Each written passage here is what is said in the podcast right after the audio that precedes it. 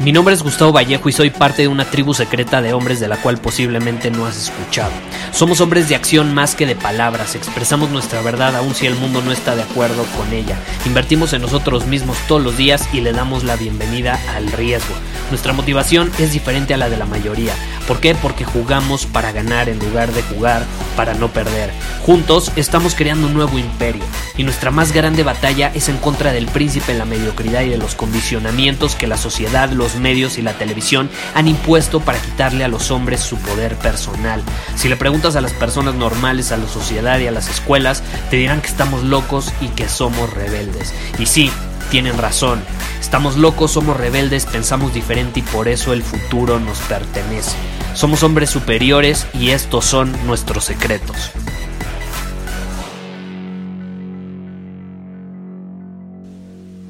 Después del episodio de ayer, donde básicamente hablamos un poco sobre la importancia de ser congruentes, mencioné la parte de, bueno, tú le recomendarías a tu hijo que perdiera el tiempo y justamente me escribieron haciéndome una pregunta, Gustavo, bueno, eh, soy consciente de esto, ¿qué me recomiendas para aprovechar al máximo el tiempo libre que tengo?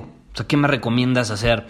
Y te voy a dar un tip, te voy a recomendar algo que no solo yo hago, intento hacer mínimo una vez a la semana, pero hay veces que lo llego a hacer hasta tres veces y que de hecho yo recientemente, hace unos meses me, me mudé a una nueva ciudad, busqué un lugar específicamente donde pudiera hacer esto. Una de las razones por las que me mudé a este nuevo lugar es porque puedo hacerlo y ahorita te voy a compartir qué es. Pero no es algo que solamente yo hago, es algo que de hecho yo aprendí de personajes como Steve Jobs, Obama, Mark Zuckerberg, Charles Darwin, Einstein, y esos son algunos básicamente de los hombres que solían hacerlo. ¿Y a qué me refiero? Es muy sencillo, probablemente ya lo he mencionado en algún otro episodio, pero vamos a enfocarnos en este específicamente en ello. Y me refiero a dar caminatas. Dar caminatas de 20, 30 minutos sin usar tu celular sin usar tu celular. Simplemente sales tú. Es más, te puedes llevar un cuaderno y ahorita te voy a explicar por qué. Te puedes llevar un cuaderno, un lápiz y te vas a caminar por 30 minutos. Si quieres parar en algún lugar, paras por unos minutos, pero sigues caminando. Lo importante es que camines. ¿Por qué? Porque se ha comprobado que dar caminatas al aire libre, ¿eh? al aire libre, eso, eso también es importante mencionarlo, al aire libre se ha comprobado que estimula nuestro pensamiento creativo. Se da con mucha mayor facilidad. Y esa es una gran, pero gran manera de aprovechar el tiempo y obviamente parar por unos momentos de todo ese caos del mundo y simplemente pensar, disfrutar y crear. Si se te ocurre crear algo, para eso llevas tu libretita o podría ser en tu celular, pero hay mayores probabilidades de que caigas en distracciones. Entonces yo mejor te recomendaría que lleves una libretita donde lo apuntes. ¿Y qué pasa? Es chistoso porque con el paso de los siglos nos hemos acostumbrado a trabajar sentados, a trabajar y pensar sentados. Estamos en la escuela y pensamos sentados en una mesa viendo al maestro.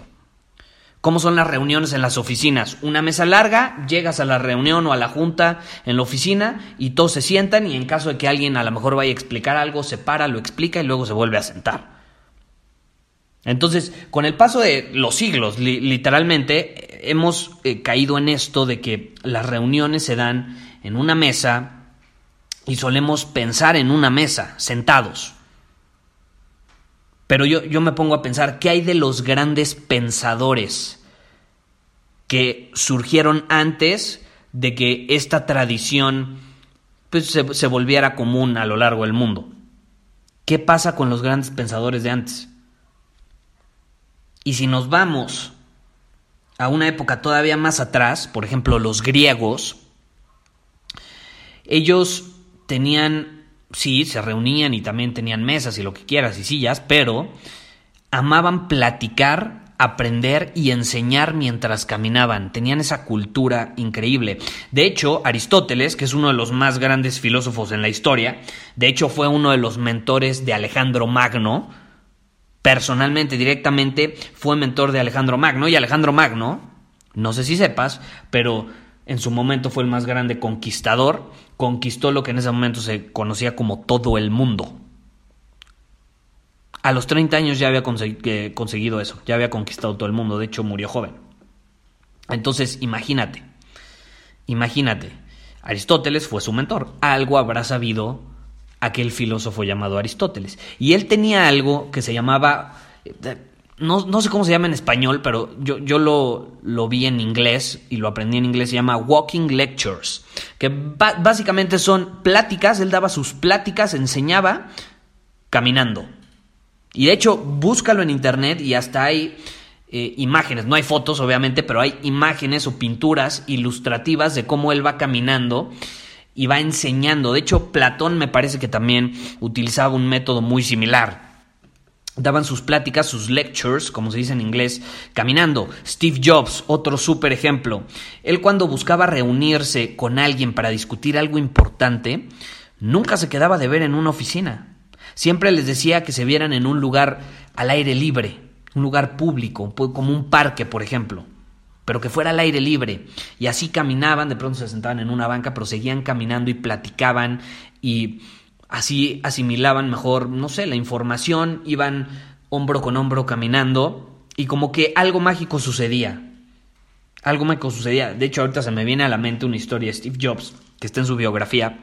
Él quería contratar a uno de los más grandes directivos de la Pepsi, y obviamente ese directivo, que se me fue el nombre ahorita, pero ahí está en la biografía, no quería irse a Apple. Y terminó reuniéndose con Steve Jobs, aceptó la reunión, pero no se vieron en la oficina de Apple, no se vieron en la oficina de Pepsi. Steve Jobs le dijo que se vieran en un parque. Y ahí Steve Jobs terminó convenciéndolo de que se uniera a Apple. Obviamente, como gran vendedor que era, le vendió toda una visión en torno a a lo que era Apple. De hecho, resumiéndolo, le dijo, ¿qué prefieres hacer por el resto de tu vida? ¿Vender agua con azúcar o tener una oportunidad de cambiar al mundo con nuestros productos? Era, vendía su visión muy bien. Esa es una de las claves eh, para tener una influencia positiva en las personas, vender tu visión. Pero bueno, ese es otro tema. Para no desviarnos, el punto es que Steve Jobs utilizaba esto muy bien, tanto a su favor como para conectar con otras personas.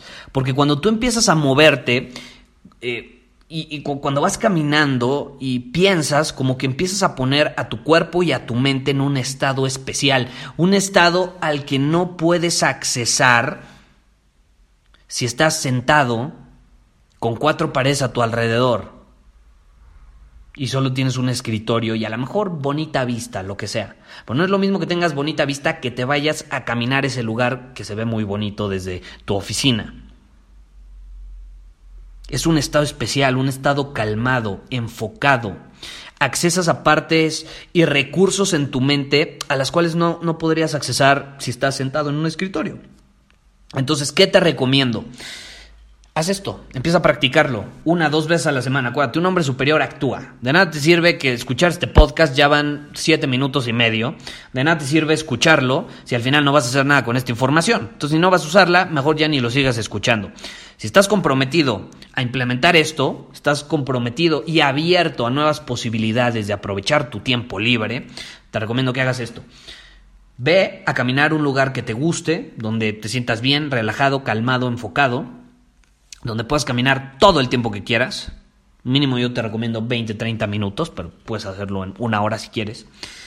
Y mientras lo haces, quiero que te hagas ciertas preguntas. Empieza a preguntarte cosas. ¿Qué he aprendido hoy? ¿Qué he aprendido esta semana? ¿De qué me he dado cuenta sobre mí el día de hoy que no sabía antes? ¿Cómo está siendo mi desempeño día con día? ¿Cómo me estoy sintiendo en torno a mi vida hoy, hoy? ¿Me gusta cómo me siento en torno a mi vida? Si no me gusta, ¿qué podría ser diferente? ¿Qué podría ser diferente para sentirme más pleno? Ok, no puedo hacer nada, es algo que está fuera de mi control. ¿Por qué me estoy enganchando tanto con algo que está fuera de mi control? ¿Sí me explico?